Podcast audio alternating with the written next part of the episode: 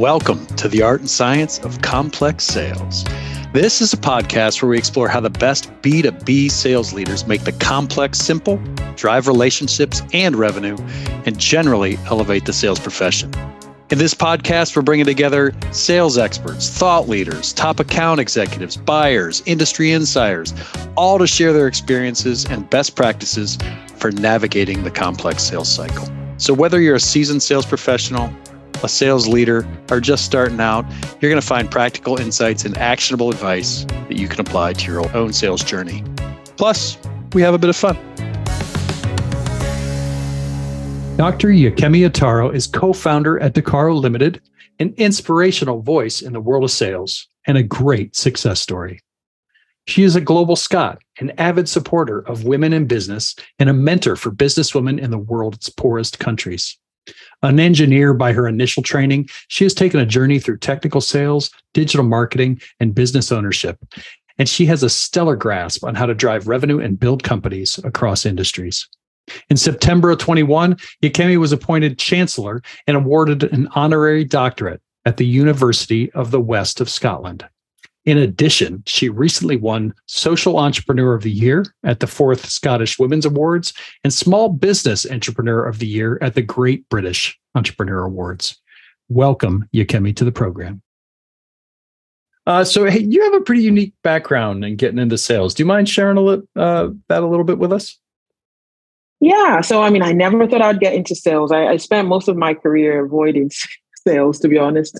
I started life as an engineer. So I have two engineering degrees, one in chemical engineering and a master's degree in petroleum engineering. And I started in the oil and gas industry, being a reservoir engineer, did some production engineering, mainly around software and modeling software.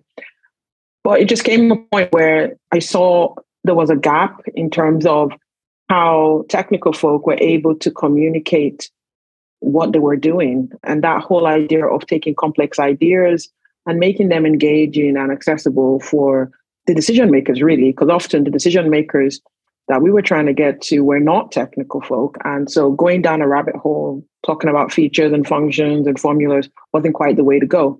I was fortunate to have a manager who saw that I was good with people and I had interests outside engineering. And so she started taking me to, you know, presentations with clients and doing climate demos. I spent a lot of time working one-on-one with clients, which was different from what my engineering colleagues were doing. And just over time, I became more and more commercial and then moved into technical sales, where my technical knowledge was still really important there because I worked closely with account managers and stepped in at that point where the prospect was asking questions around how something worked. I wanted to look at a pilot and a bit more information about, you know, the technical detail of the product, which was software at that time in my career.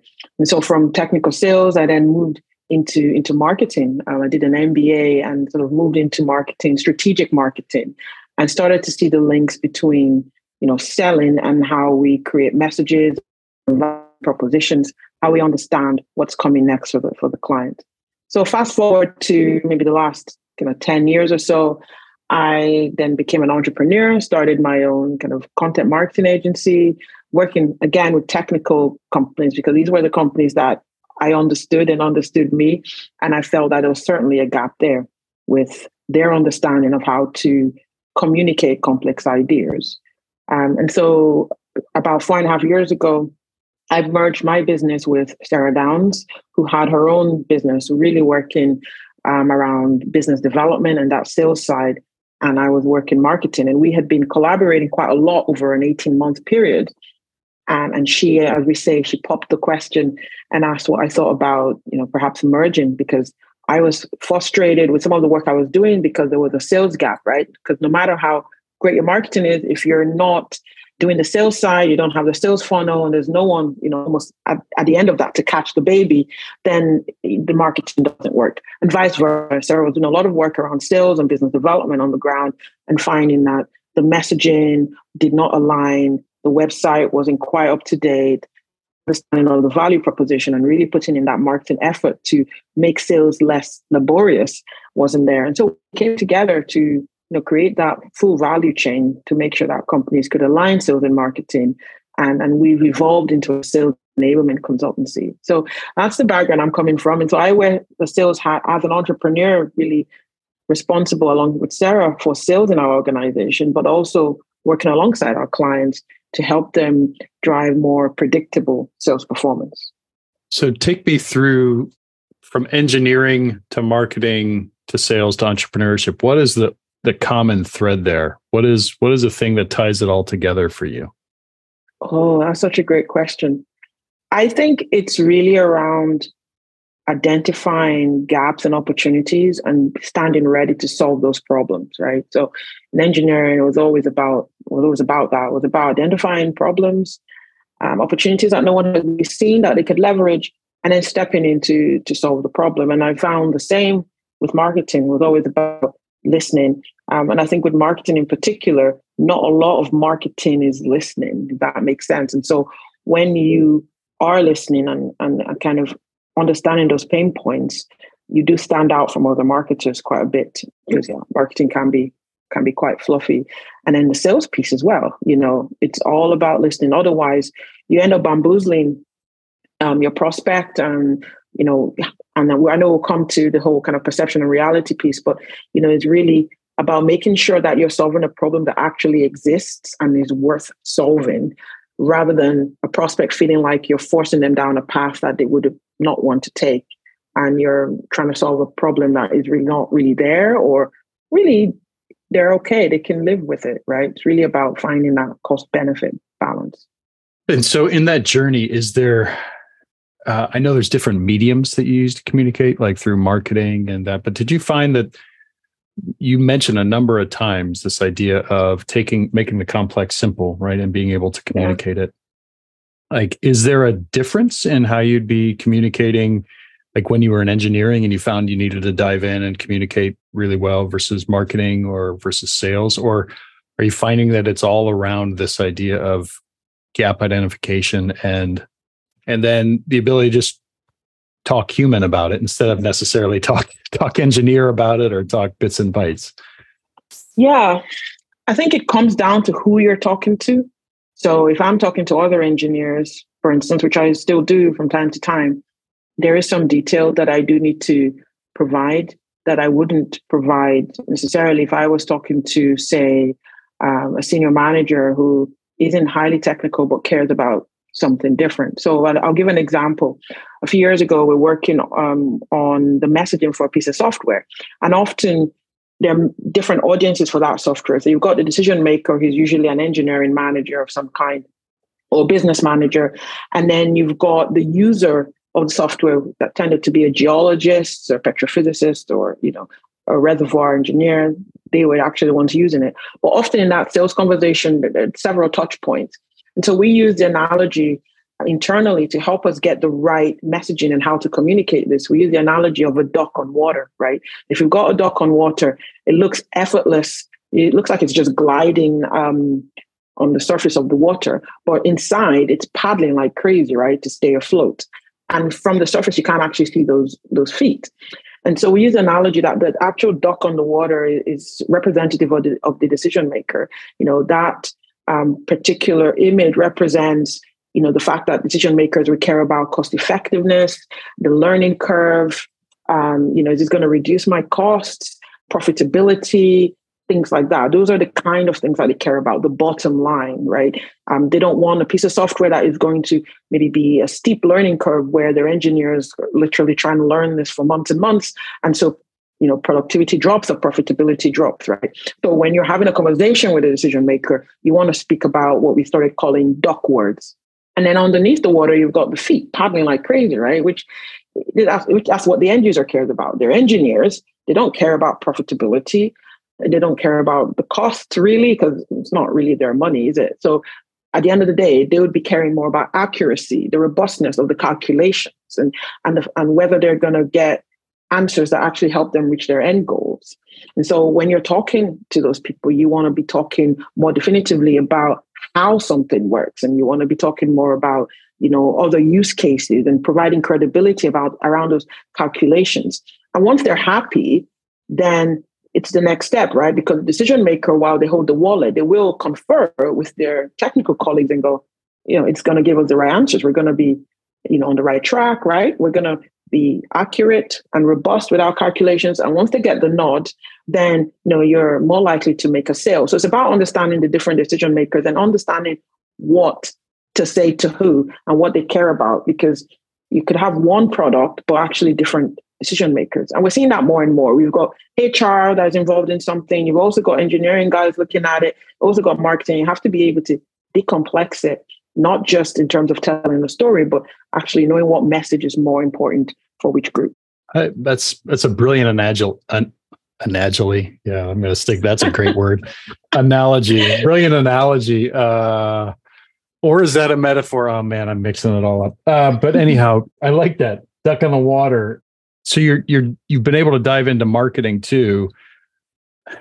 What always fascinates me is sometimes people try to sell the duck through marketing and say we should only look like the duck. But tell me about your experience there, because sometimes I think we as well need to show a little bit of the paddle when we market. But it's just enough to communicate, right? It's not necessarily everything. It's just enough to communicate. How do you go about solving that problem? Yeah, no, it's a great question. And again, it depends on who you're talking to, right? So I like to talk about things as level 1 or level 2 or level 3 information, right? So for instance, when you talk about value propositions, I like to think of them as the level 1, you know, communication piece. So you go on a website and the words that show up there are, you know, we help small businesses, you know, manage the payroll challenges so that they can reduce costs and improve staff retention, for example.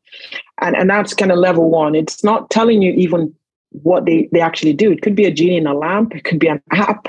It could be a virtual assistant. You don't actually know at this point what it is that company is providing. And I think that's where the whole doc thing comes from. Those are the words that you could use easily to engage a decision maker or someone at a management level, because they're like, oh, so how can you help me solve that problem?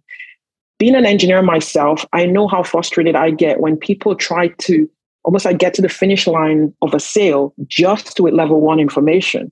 I understand that it's a door opener, but when I start asking you questions around how you do that, what methodology you're using, and providing me some detailed examples, a case study around, you know, how you've done this for a client and some of the outcomes, then it's quite frustrating for someone who is on the more technical side if you keep providing really abstract information. And so we always start with level 1 information. And once we understand who we're speaking to, then we start going in depth. And I think the problem comes, especially with marketing, that people feel quite frustrated that sometimes marketing just stops right there. And once you start scratching, it feels like there's nothing underneath the surface of that. And that's why marketing can't really operate in a silo. I mean, marketing needs to work closely with the engineers. They need to work closely with the customer support folks. They need to work closely with the people, you know, making the software developers, because at the end of the day, marketing is not meant to be technically minded, you know, but they are meant to know where to get the information from. So I totally get what you're saying. That marketing piece tends to just focus on the dock, but we should absolutely have a line of sight to the water as well and be able to provide that information depending on who we're engaging with in the process. Well, I'm going to take you down another road, because I think I ask everybody the first time they come on this to define sales. And I'm hearing a lot of, from your background, I'm hearing a lot of, just the word that comes to my mind is translation, right? Is being able to identify and understand and translate for the audience. And that takes a lot of listening, a lot of understanding. It also takes a lot of background and knowledge. So how do you define, like if you're going to go into an organization, how do you define the act of selling and sales? I would define sales as a process, right? And it's a process that it should lead to the exchange of value. And sometimes sales doesn't necessarily lead to the exchange of value, which in my mind doesn't make it sales, right? It should lead to the exchange of value, between the seller and the buyer. And those activities that make up that process include things like understanding and identifying what that challenge is. And often a prospect might come to you with what they think is the challenge, but actually is the symptom of something else that's going on within the organization, right? Because they're not experts. That's why they've come to you. So I think as a salesperson, as part of that process, is being able to ask, you know, enough questions and great questions, and be able to challenge, to really get to the bottom of what is actually going on in the organization and understand what those pain points are.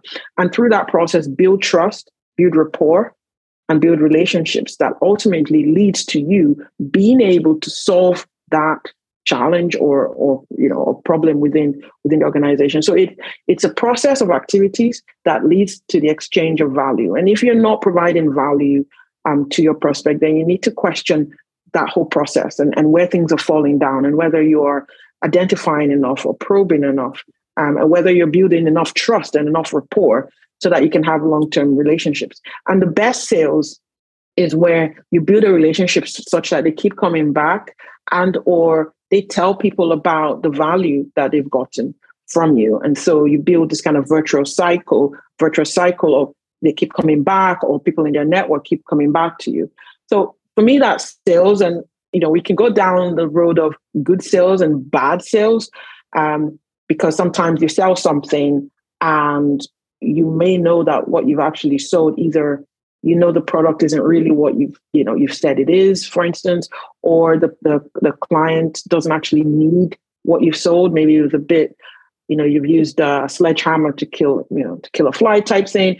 And it's really a calling on salespeople to reflect on, are you actually providing value within this conversation? And again, I know we'll touch on perception and reality, but I think a lot of prospects fear that they're not going to get the value that you've promised. And I think that as part of the definition of sales, it should be a criteria that you are providing value.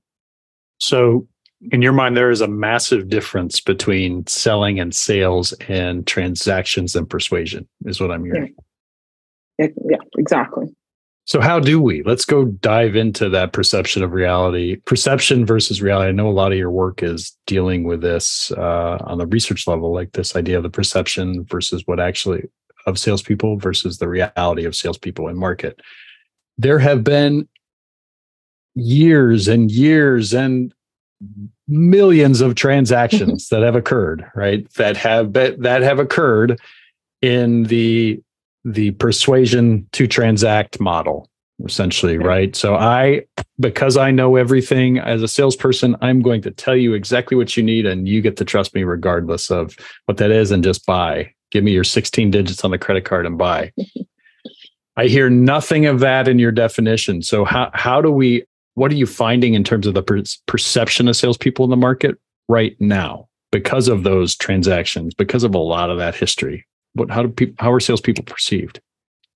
Yeah, I mean, it's a really good one. And I have to say, I mean, my definition of sales is how I see the world of sales. And it's from watching salespeople throughout my career, working closely with salespeople, watching how other people are doing sales, and feeling like, gosh, I don't want to do it that way. It doesn't quite feel right.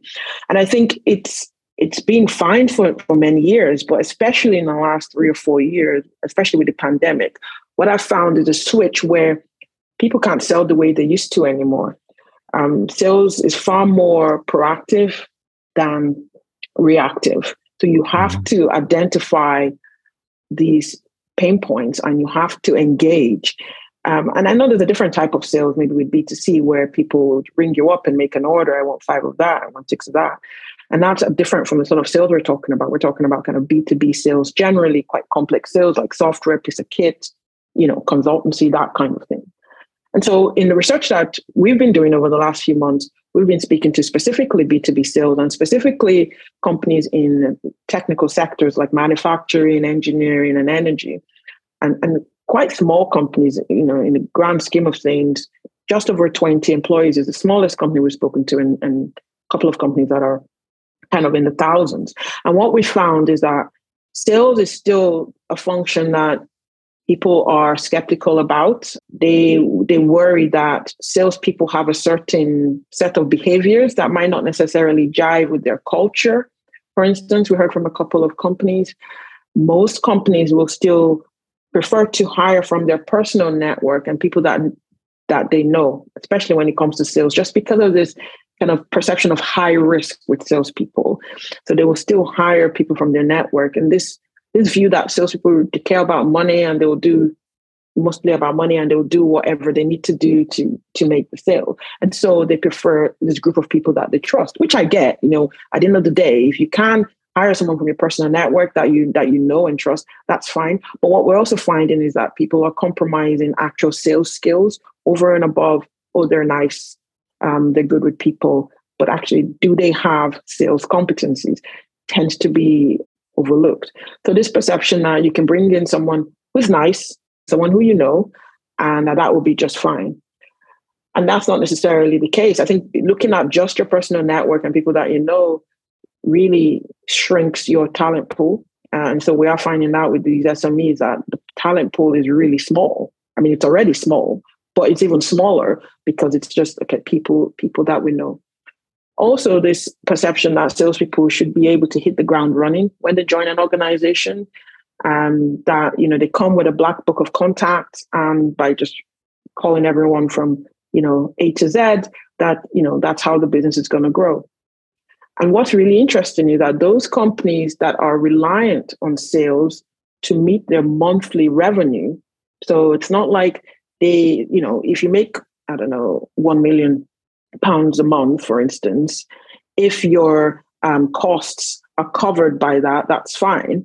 But a lot of these companies, they need to sell every month to be able to cover the costs.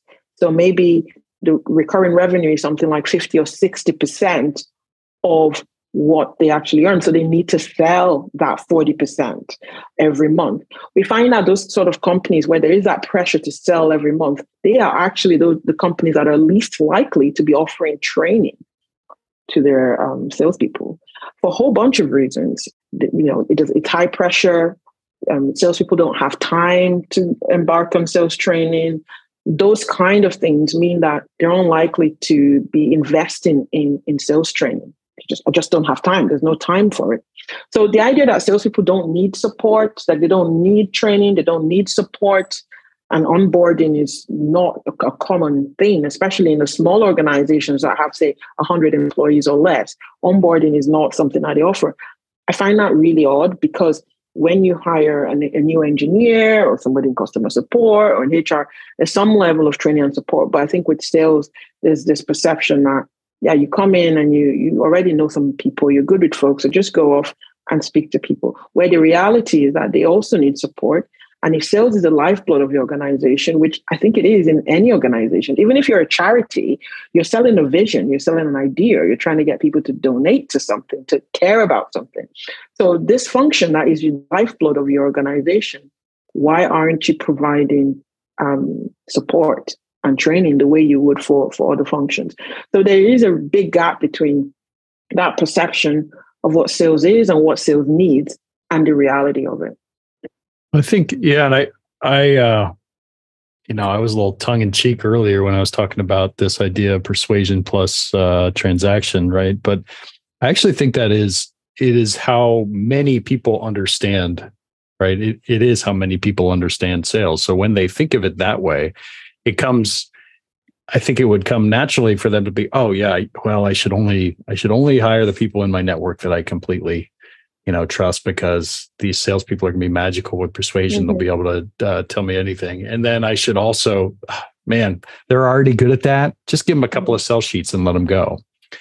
And I think what, you know, we're incredibly aligned on is this, is the opposite of generally what people need for sustainability and durability of their business, right? They need to treat it with the same rigor. I mean, for example, you sell all the time, I know, with engineering and technical companies, right? So they need to treat with the same rigor their sales onboarding, hiring, their sales processes, all that they do if they're making new products. But I think that perception that the salesperson, oh, it's just got to be a great talker, somebody that can talk and light up a room and come in and, yeah, be able to, you know, schmooze. That's what we need. That's what we need. And they're going to be good at it regardless. But that's dying. That That reality is dying. It may have once been the reality, but it's not right now. Yeah. Yeah. No, absolutely. You're absolutely right. And what's interesting is when you talk about someone who is likable and is good with folk, that I think that's great. You need interpersonal skills, regardless of what career you're in. Like, even if you're not in sales, you need that. But what we found is some of the sales data that we embark on, because we work with sales teams and we're able to use a data-driven tool where we can look at the kind of the gaps and around sales competency and what the opportunities are. One of the things we look at is whether someone has a deep need for approval and whether they like to be liked, for instance. So there's nothing wrong with wanting to be liked, but we find that sometimes that need for approval and wanting to be liked all the time can hold a salesperson back from actually challenging, asking great questions, asking enough questions with that prospect. And especially with B2B sales, if it's quite a complex sale, you might be using a consultative selling approach. That might be what you need to really identify what that challenge is so that you can provide the right solution. Because it's not just off the shelf. You really need to have an understanding of the challenges so that you can provide the best solution. So if you are someone who is overly interested in being liked, you can see how you might hold back from really doing what you need to do, which is challenges. Like, are you sure that process is currently working? You mentioned before that, you know, X, Y, Z happened, and that shows me that there might be a gap, blah, blah, blah. But if I'm worried about being liked, I might hold back from asking those questions. And it does separate a good salesperson from a great salesperson, that whole deep need for approval and being liked. So it's almost like turning it on its head is, yeah, they're good with folk, but we need to understand what that means. You know, are they good with folk because they're great at listening? Are they good listeners? This is an underrated skill, for instance. Are they listening to those cues? Or are they just saying what the prospect wants to hear so that they can close the sale? So that can mean different things. And so it's really getting under the hood of that. What does it mean to be good with people? And how is that translating into great sales and great relationships based on trust? So if we were going to dive in and we're going to say, okay, we'll give you a scenario, 30 million, we're talking a lot of small, medium business here. So 30 million pounds business, whatever that is conversion wise into dollars these days. And they're ready to take that next step. They're ready to take that next step, and they're an engineering or an owner-backed business that's thrived to that point just because they have a rainmaker and that guy can sell or gal can sell. Like, what we got to break that perception of, yeah, just go to your network and find the nice person that you can work with. Like, how do you coach those business owners to really go about a thorough investigation of what they need as a sales leader and, you know, who is the person to bring on? Yeah, it's a great question because sales is quite misunderstood, a lot like marketing to some degree, where, you know, I remember when I first came into marketing and some people would just tap me on the shoulder and ask me if I've got the latest brochure. It's like, well, I don't do the brochures, okay? I do strategic marketing, but I don't create the brochures. And I think sales can be a little bit like that, where there are different aspects of sales and nobody is good at everything. You might kind of get a sense of all of it. And depending on what your current role requires of you, you'll get better at certain things over time. So, you know, we see situations where a salesperson's done really well in a previous company, hitting their numbers big time, and then they get hired by a new company and they're doing poorly. And people are wondering what happened was a superstar, or she was a superstar now of the company. And sometimes it could be that in our previous company, they had a bunch of legacy accounts, right? Accounts that they didn't actually start that relationship. They were given those accounts, and they're good at upselling and cross-selling and taking care of existing customers. And that's why they've done really well. You've now brought them into a sales role where you're requiring them to enter new markets, to start relationships from scratch, to go and sell a brand new product. And you can see how they would struggle with that. And so part of what, you know, we talk about with companies is really thinking deeply about what they need the salesperson to do.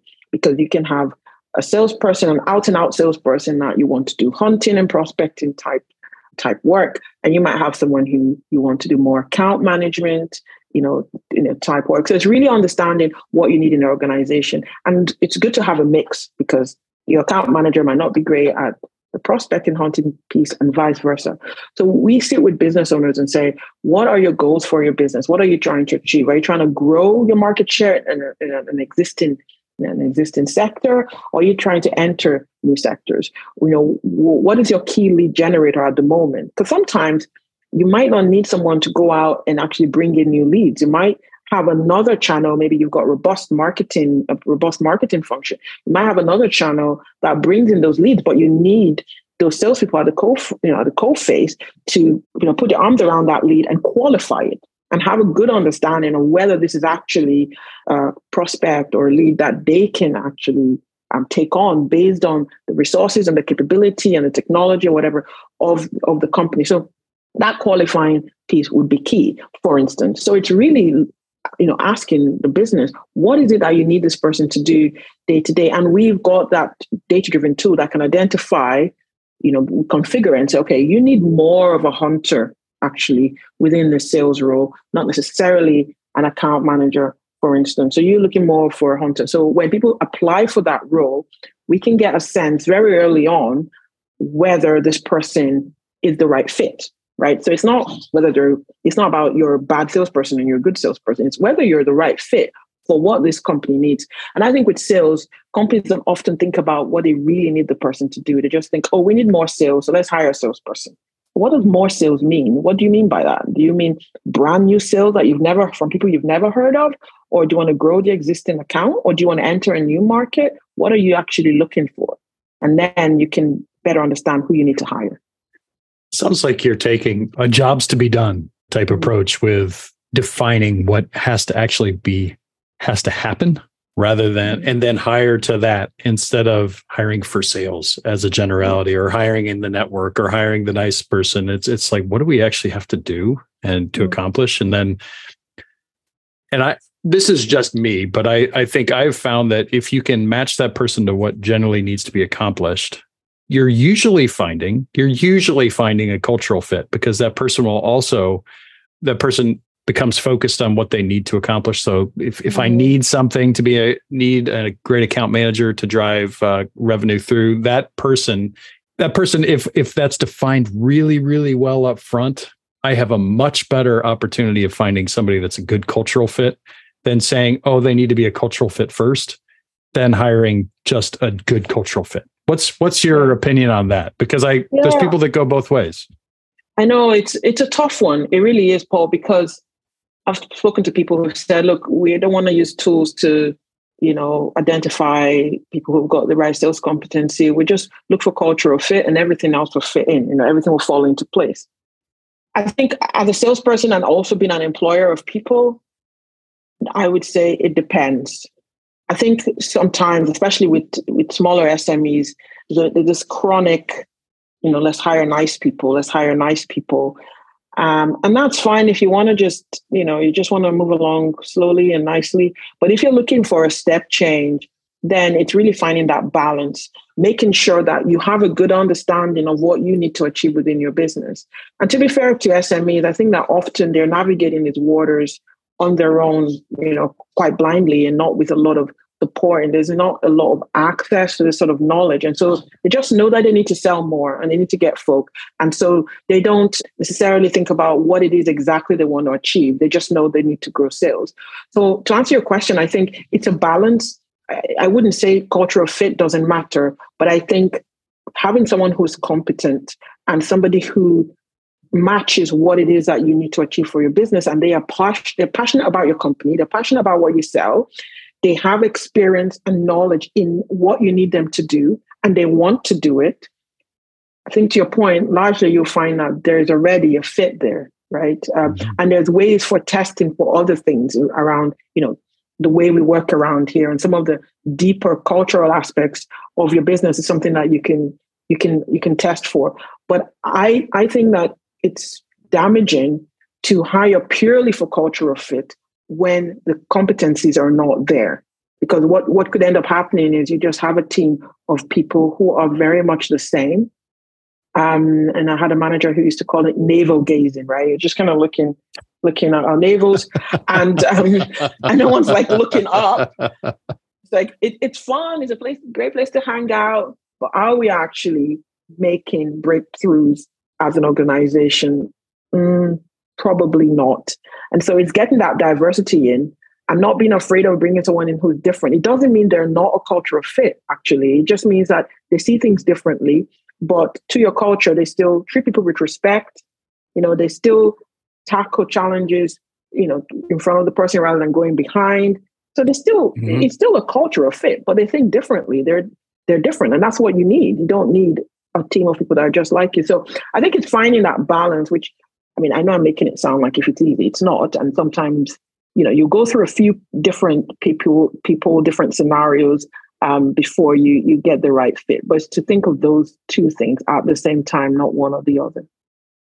I think that's fantastic. So you are busting up perceptions, I think, very well of what people need to succeed, right? We don't need sameness. We don't need just nice people. We generally, when we're at that point in a transformation area of the business, I mean, what gets you there likely won't get you to the next spot.